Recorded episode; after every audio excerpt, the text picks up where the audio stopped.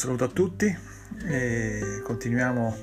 la nostra serie di podcast sugli eventi del post pandemia, se così possiamo dire, solamente che oggi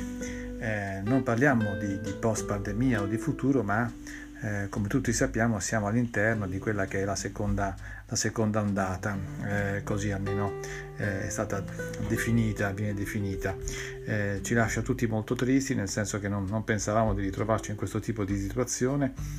ma evidentemente eh, siamo impotenti di fronte a un qualcosa che è più difficile da gestire di quello che potevamo pensare.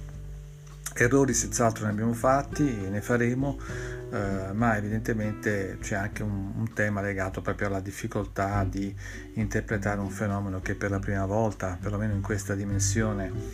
eh, sta arrivando o è arrivato nel mondo e, e quindi diciamo i fenomeni di,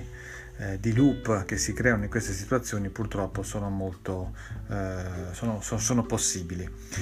Ma oggi quello di cui vorrei parlare è, un, è il tema legato un po' al, al, tema delle relazioni, che diventa ancora più importante, naturalmente siamo sempre all'interno della dinamica del futuro del lavoro, eh, però in questo momento le relazioni sono un punto importante perché pensavamo di tornare, eh, pensavamo di tornare a, a, a vedere nostre, i nostri amici, le persone, ad abbracciarci, insomma pensavamo di essere vicini a questo traguardo, ecco, e invece questo eh, non è stato più possibile, cioè meglio è molto difficile che possa, che possa avvenire in tempi, in tempi brevi. A questo punto eh, la considerazione importante che, eh, che facciamo è eh, ma perché le relazioni sono così importanti? Eh, qualche tempo fa avevo scritto un articolo eh, sempre per 110 in cui eh, dicevo tutti hanno la possibilità di trasformare il mondo e renderlo un luogo felice e questo articolo iniziava citando Mark Twain il quale ricordava che la vita è così breve, non c'è tempo per litigi, scuse, rancori, resa dei conti. Ehm, qui è interessante perché eh, in questo articolo citavo eh, una bellissima presentazione di, eh, che è stata fatta da, su TED da parte dello eh, psichiatra e professore di Harvard Robert Waldinger o Waldinger, non so come si pronuncia esattamente, no? perché in questo caso la I appunto è, è, va pronunciata a seconda eh, dell'origine del nome e così eh, in modo diciamo preciso, ma provo a dire Waldinger. E, e a questo punto lui in questo speech aveva ricordato eh, una, cosa, una, cosa, molto interessante che eh, sostanzialmente nel 2015 siamo venuti a conoscenza eh, dei risultati del test più lungo della storia. Eh, da 80 anni, ogni due anni, gli studiosi hanno eh, diciamo, eh, sostanzialmente osservato le vite di 724 persone li hanno sottoposti a questionari valutativi con lo scopo di capire quali possono essere i fattori eh, che garantiscono una vita felice e cosa significa per le persone in, appunto intervistate vivere e invecchiare felicemente. Eh, I risultati di questo studio, appunto, Valdinger o Valdanger le, ripeteva durante questo suo speech in TED e eh, dichiarava che il messaggio più chiaro che otteniamo da questo studio è che le buone relazioni ci mantengono felici e più sani. Eh, il segreto della felicità di una vita longeva eh, risiede dunque eh, nelle relazioni interpersonali positive e nel prendersi cura delle relazioni.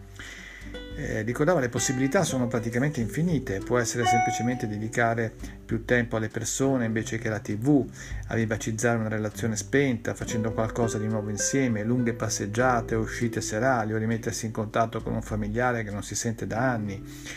Eh, perché lui ricordava le comuni faide familiari richiedono un grosso tributo alle persone che tengono il muso e quindi diciamo che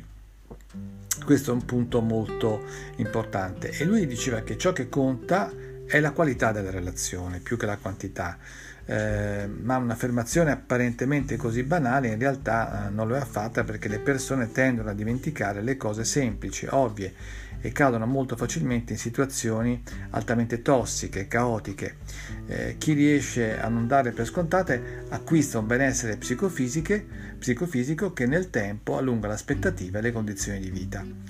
Eh, sempre la ricerca eh, sottolinea eh, come sembra siano proprio i millennial i soggetti che troppo spesso vivono i rapporti con superficialità e li abbandonano alle prime difficoltà. Eh, quindi diciamo che questo è, è, un punto importante, nel senso che eh, dare valore a ciò eh, che è effimero e, e, che non ha basi solide nuoce gravemente alla felicità. Eh, le relazioni necessitano di grande impegno, vanno stimolate e cercate di nuove. Occorre capire che l'emotività e la cura dedicata non è sacrificare del tempo, è il passo avanti che bisogna fare per tendere a una vita più sana, felice e longeva.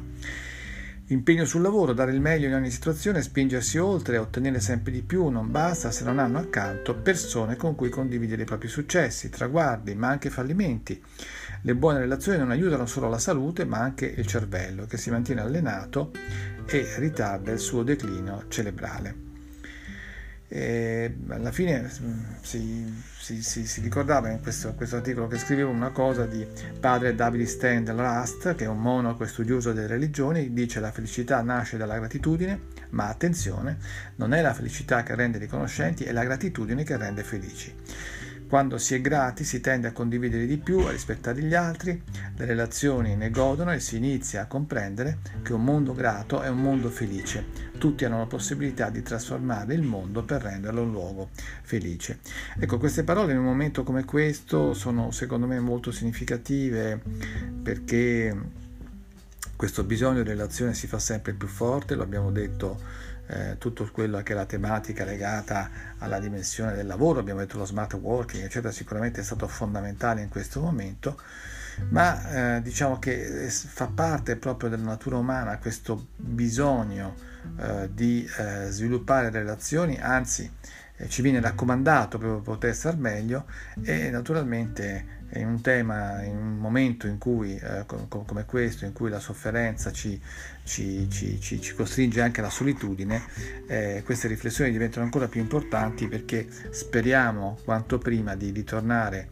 se non a una situazione di normalità, perché tu, da tutti auspicata, a dare però sinceramente importanza a, questo, a questa dinamica uh, dell'amicizia, delle relazioni e non renderla più un fattore solamente di routine o uh, apparentemente banale come appunto eh, spesso e volentieri era nella vita diciamo un po' precedente a questa, uh, a questa pandemia purtroppo. Io penso che tutto questo che sicuramente eh, è importante, avrà, è importante in questo momento avrà un'importanza ancora più grande appena appunto avremo la possibilità di incontrarci anche perché saremo stati con una grandissima carenza eh, per tutti questi mesi e eh, sentiremo secondo me questo bisogno di relazione ma speriamo che a questo si aggiunga una uh, dimensione ancora più, eh, più profonda eh, perché appunto ne abbiamo vissuto la mancanza e questo ci aiuterà naturalmente a vivere una vita più significativa e più felice in seguito e a creare anche felicità eh, per gli altri, dato che era questa poi che questa ricerca di Harvard appunto eh, sottolineava. Eh, ringrazio tutti per eh, l'attenzione e do un appuntamento al prossimo podcast in cui continueremo le nostre riflessioni, naturalmente parlando di lavoro, ma parlando anche della dimensione socio-economica che questo eh, diciamo, ci accompagna e la dimensione appunto eh, in generale di come sarà il futuro del mondo subito dopo anche questa seconda ondata. Grazie a tutti per l'ascolto, un saluto, grazie.